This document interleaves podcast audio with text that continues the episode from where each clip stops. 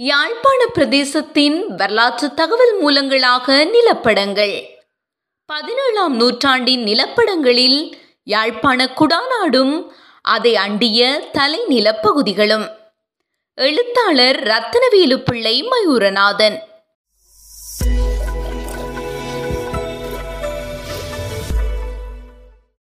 பதினேழாம் நூற்றாண்டின் இலங்கை படங்களில் யாழ்ப்பாண குடாநாட்டை அண்டிய தீவுகள் குறித்த தகவல்களை ஏற்கனவே பார்த்தோம்.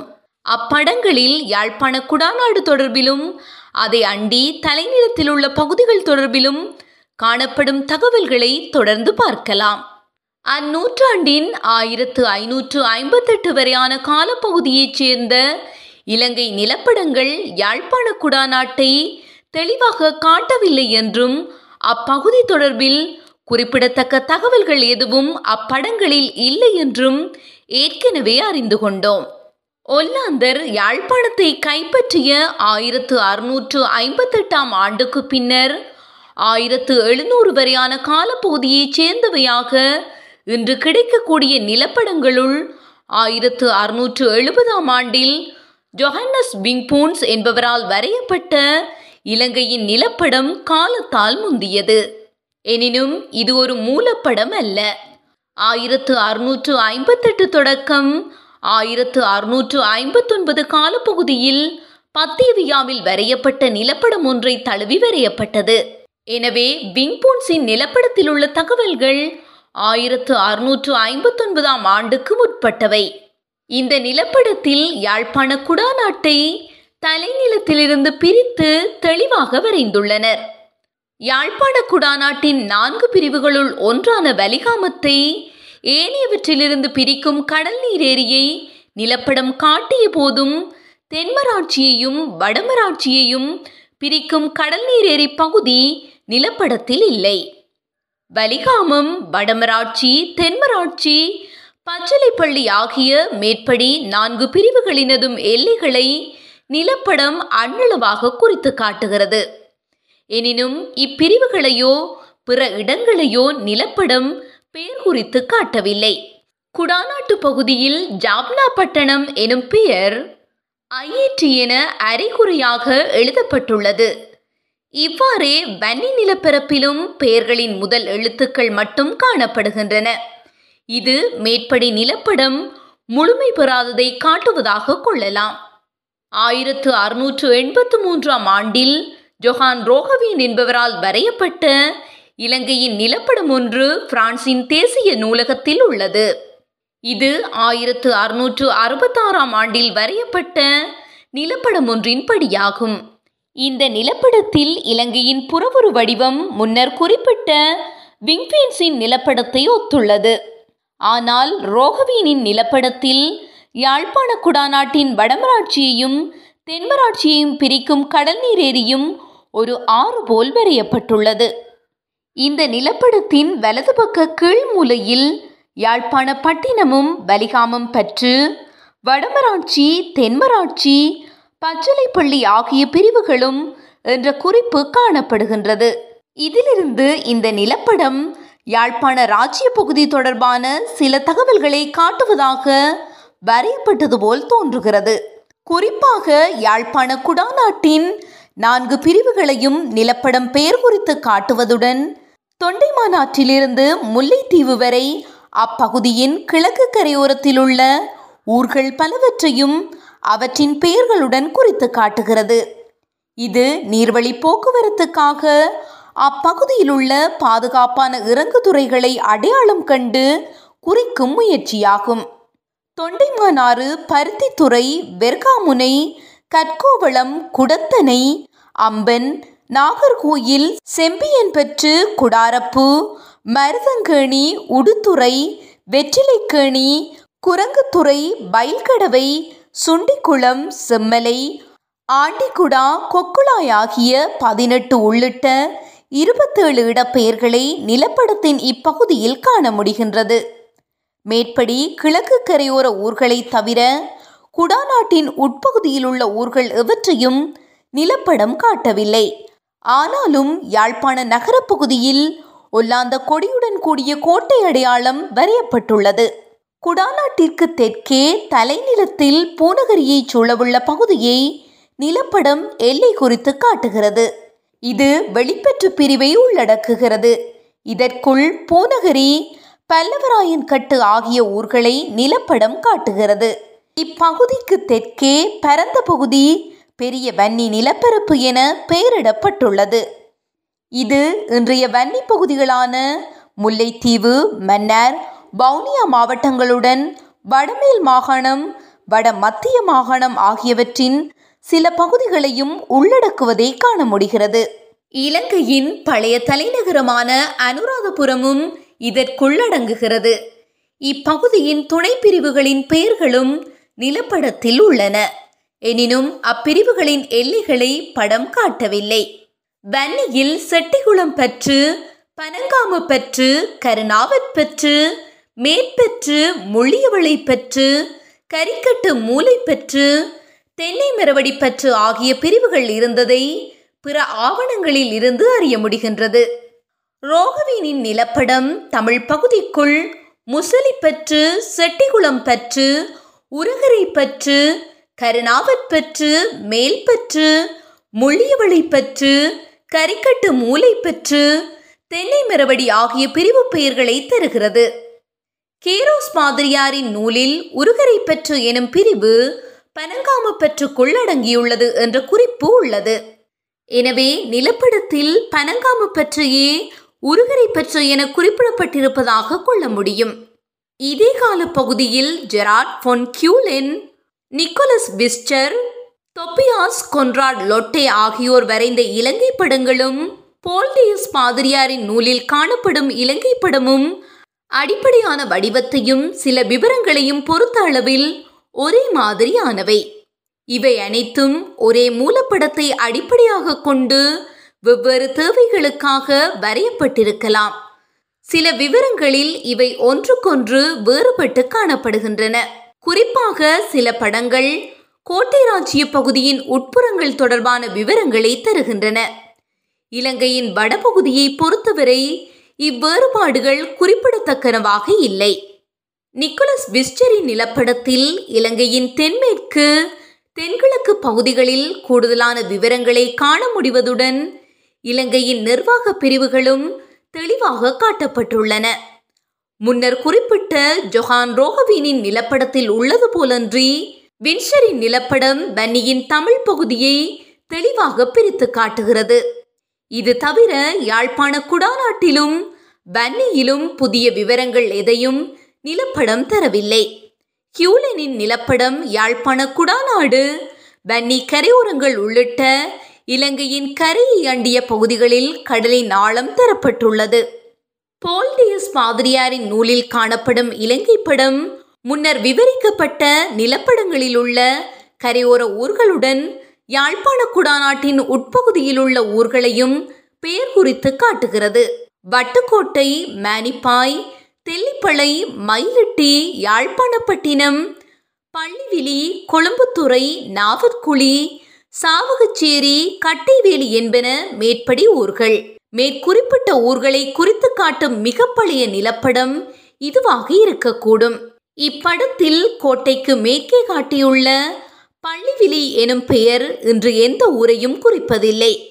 முன்னரும் இப்பெயரால் குறிப்பிட்ட ஊர் எதுவும் இருந்ததற்கான சான்றுகள் இல்லை. ஆனால் இப்பகுதியில் குறிப்பாக கொட்டடியில் பள்ளிவிலி தோட்டம் என்று அழைக்கப்படும் காணிகள் பரவலாக காணப்படுகின்றன. ஒல்லாந்தர் காலத்தில் இவ்விடத்தில் பள்ளிவிலி எனும் பெயரில் பெரிய தோட்டம் ஒன்று இருந்ததாக தெரிகின்றது. அது பிற்காலத்தில் வீடுகள் கட்டுவதற்காக பல காணி துண்டுகளாக பிரிக்கப்பட்டது. இக்காணிகளே இன்றும் மேற்படி தோட்டத்தின் பெயரால் அழைக்கப்படுகின்றன. முக்கியமான ஊர்களுக்கு நிகராக அதுவும் நல்லூர் வண்ணார்பண்ணை போன்ற முக்கியமான ஊர்கள் காட்டப்படாத நிலையில் ஒரு தோட்டத்துக்கு வழங்கிய பெயர் நிலப்படத்தில் முக்கியத்துவம் கொடுத்து காட்டப்பட்டிருப்பதற்கான காரணம் தெரியவில்லை. கொழும்புத்துறை யாழ்ப்பாண ராஜ்ய காலத்திலேயே ஒரு முக்கிய துறையாக இருந்துள்ளது. போர்த்துகேயர் யாழ்ப்பாண ராஜ்யத்தின் மீது முதன் முதலாக ஆயிரத்து ஐநூற்று அறுபதாம் ஆண்டில் படையெடுத்த போது அவர்கள் கொழும்புத்துறையிலேயே இறங்கினர். கேரோஸ் பாதிரியார் டிரினிடேட் பாதிரியார் முதலிய போத்துக்கிய வரலாற்றாளர்களின் நூல்களில் இது பற்றிய குறிப்புகள் உள்ளன. ஆனால் அவர்கள் கொழும்புத்துறை என்ற பெயரை பயன்படுத்தவில்லை. போர்த்துகேயர் யாழ்ப்பாணத்தை கைப்பற்றி ஆண்ட காலத்துக்குரிய ஆவணம் ஒன்றில் இப்பெயர் கொழும்புகம என உள்ளது. இன்று கிடைப்பவற்றுள் கொழும்புத்துறை என இவ்வூரின் பெயரை குறிக்கும் மிக பழைய நிலப்படம் போல்டேஸ் பாதிரியார் பயன்படுத்திய நிலப்படமாக இருக்கக்கூடும். போல்டேஸ் பாதிரியார் ஆயிரத்து அறுநூற்று ஐம்பத்தெட்டு தொடக்கம் ஆயிரத்து அறுநூற்று அறுபத்தைந்து காலப்பகுதியில் யாழ்ப்பாணத்தில் வாழ்ந்தவர். அக்காலத்தில் யாழ்ப்பாண கட்டளையகத்தின் தேவாலயங்களுக்கு பொறுப்பாக இருந்தவர். இவர் தனது நூலில் மேற்படி தேவாலயங்களை பற்றி தனித்தனியாக விவரங்களை தந்துள்ளார். ஆனாலும் இந்நூலில் உள்ள இலங்கை படத்தில் மேற்குறித்த தேவாலயங்கள் இருந்த எல்லா ஊர்களையும் குறித்து காட்டவில்லை. இதே நூலில் யாழ்ப்பாண குடாநாட்டையும் அயற்பகுதிகளையும் காட்டும் நிலப்படம் ஒன்றும் உள்ளது. உண்மையில் இது முன்னர் குறிப்பிட்ட இலங்கை படத்திலிருந்து பெருப்பிக்கப்பட்ட வடபகுதியை காட்டுகின்ற போதிலும் இதில் ஒல்லாந்தருடைய கிறிஸ்தவ தேவாலயங்கள் இருந்த எல்லா ஊர்களும் குறிக்கப்பட்டுள்ளன. போல்டியஸ் பாதிரியார் தந்துள்ள இலங்கை படத்தில் வன்னி பகுதியின் தெற்கு எல்லை மேற்கு கரையில் கட்பட்டிக்கு அண்மையிலிருந்து கிழக்கே திருகோணமலை வரை ஒரு நேர்கோடாக காட்டப்பட்டுள்ளது. போல்டியஸ் பாதிரியார் தந்துள்ள இலங்கை படத்தில் வன்னி பகுதியின் தெற்கு எல்லை மேற்கு கரையில் கட்பட்டிக்கு அண்மையிலிருந்து கிழக்கே திருகோணமலை வரை ஒரு நேர்கோடாக காட்டப்பட்டுள்ளது. இது துல்லியமான எல்லை அல்ல. ஒல்லாந்த ஆளுநர் ரைக்லோ வேன் ஹூன்ஸ் யாழ்ப்பாண கட்டளை தளபதிக்கு எழுதிய வழிகாட்டற் குறிப்பில் வன்னி பகுதி மேற்கில் கற்பட்டி மாதோட்டம் மன்னார் ஆகியவற்றை உள்ளடக்கி கிழக்கே திருகோணமலை வரை பரந்திருந்ததாக குறிப்பிட்டுள்ளார். இது மேற்படி நிலப்படத்தில் காட்டிய எல்லையுடன் பொருந்துகிறது. போர்த்துகேய வரலாற்றாளரான கேரோஸ் பாதிரியாரும் வன்னியை பற்றி விளக்கும் போது அது திருகோணமலை வரை பரந்திருந்ததாக குறிப்பிடப்பட்டிருப்பதும் குறிப்பிடத்தக்கது. நிலப்படத்தின்படி பன்னி ஒரு பெரிய நிலப்பகுதி என கேரோஸ் பாதிரியார் குறிப்பிட்டுள்ளார். இவர் குறிப்பிட்டுள்ள நிலப்படம் எதுவென தெரியவில்லை. இது இப்போது கிடைக்காத ஒரு நிலப்படமாக இருக்கக்கூடும். பதினேழாம் நூற்றாண்டின் இறுதிப் பகுதியை குறிப்பாக ஆயிரத்து எழுநூறுக்கு சற்று முற்பட்ட காலத்தில் வரையப்பட்ட இலங்கையின் நிலப்படங்களில் யாழ்ப்பாணம் உள்ளிட்ட இலங்கையின் வடபகுதியை பற்றி மேலும் சில புதிய தகவல்களை காண முடிகின்றது. இலங்கை தீவையும் தென்னிந்தியாவின் சில பகுதிகளையும் காட்டும் நிலப்படம் ஒன்று நெதர்லாந்தின் தேசிய ஆவண காப்பகத்தில் உள்ளது. இது ஆயிரத்து அறுநூற்று தொண்ணூறு தொடக்கம் ஆயிரத்து எழுநூறு காலப்பகுதியில் ஜோன் கிறிஸ்டியானிஸ் தூர்சி என்பவரால் வரையப்பட்டது.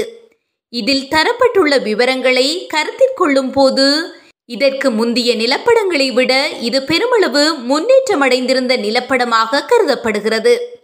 இலங்கையில் ஒல்லாந்தரின் ஆட்சியின் கீழ் இருந்த பகுதி முழுவதிலும் வீதிகளையும் அவ்வீதிகளை அண்டி காணப்படும் முக்கிய இடங்களையும் குறிக்கும் மிக முந்திய நிலப்படங்களுள் இது ஒன்று. குறிப்பாக வன்னி பகுதியில் வீதிகளும் வழியில் இருக்கக்கூடிய முக்கியமான இடங்களும் செறிவாக குறிக்கப்பட்டுள்ளன. இவ்வாறு பன்னியில் உட்புற பகுதிகளில் நில அளவை தகவல்களை சேகரித்து நிலப்படங்களை தயாரித்ததானது. ஒல்லாந்தர் பன்னியில் தமது அதிகாரத்தை வலுப்படுத்தியதை காட்டுகிறது எனலாம். இலங்கையின் வடபகுதியை பொறுத்தவரை யாழ்ப்பாண குடாநாட்டில் முக்கியமான மூன்று வீதிகளை நிலப்படம் காட்டுகிறது. இவை யாழ்ப்பாணம் காங்கேசன்துறை வீதி யாழ்ப்பாணம் பருத்தித்துறை வீதி யாழ்ப்பாணத்திலிருந்து தென்மராட்சி பச்சிலைப்பள்ளியூடாக வன்னிக்கு செல்லும் வீதி என்பன. வீதிகள் காட்டப்பட்டிருப்பதால் குடாநாட்டில் உள்ள பல்வேறு ஊர்களுக்கு இடையிலான போக்குவரத்து தொடர்புகள் பற்றியும் அறிந்து கொள்ள முடிகிறது. காங்கேசன்துறை வீதியில் யாழ்ப்பாணம் நந்தாவில் உடுவில் தெல்லிப்பளை காங்கேசன்துறை ஆகிய ஊர்கள் குறிக்கப்பட்டுள்ளன. தற்காலத்தில் முக்கியத்துவம் பெறும் கொக்குவில் எனும் ஊர் பெயருக்கு பதிலாக அப்பகுதியில் உள்ள ஒரு குறிச்சி பெயராக நந்தாவில் எனும் பெயர் குறிப்பிடப்பட்டுள்ளது. பருத்தித்துறை வீதியில் யாழ்ப்பாணம் நல்லூர் கோப்பாய் அச்சுவேலி ஆகிய ஊர்களை குறித்துள்ளனர். இவ்வீதியில் வடமராட்சி பிரிவுக்குள்ளுள்ள எந்த ஊரும் குறிக்கப்படவில்லை. வன்னிக்கு செல்லும் வீதி நாவற்குழி புலோப்பளை பயிர்கடவை மான்பிராய் சுண்டிக்குளம் ஆகிய இடங்களூடாக செல்கிறது. அக்காலத்தில் ஆனையரவினூடாக வன்னிக்கு செல்ல பாதை இல்லை பயில்கடவை என்பது குடாநாட்டுக்கும் வன்னிக்கும் இடையிலான போக்குவரத்தை கண்காணிப்பதற்கும் வரி அறவிடுவதற்கும் நிறுவப்பட்ட சோதனை சாவடிகளுள் ஒன்று. வன்னி பகுதிக்குள் பூநகரியில் இருந்து மேற்கு கரையோரமாக ஒரு வீதி வடபகுதியை தென்னிலங்கையின் மேற்கு தெற்கு பகுதிகளுடன் இணைப்பதை காண்கிறோம். இவ்வீதி ஒல்லாந்தர் காலத்தில் யாழ்ப்பாணத்திலிருந்து கொழும்புக்கு செல்வதற்கான முக்கிய வீதியாக இருந்தது. ஆனையிரவுக்கு எதிர்ப்புறம் இருந்து பனியின் நடுப்பகுதியை ஊடறுத்து இன்னொரு வீதி இலங்கையின் மத்திய பகுதியை நோக்கிச் செல்கிறது.